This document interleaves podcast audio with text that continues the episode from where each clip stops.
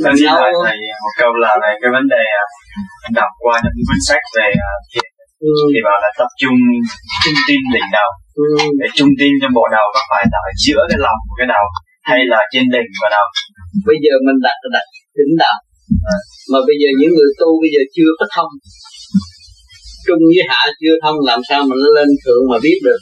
À. cho nên luôn luôn cái này là bá hội trăm việc nó quy nguyên tại đây cho nên mình tập trung ngay cái việc điểm để nó tập trung đây nó mở ra nó mới thật sự hào quang.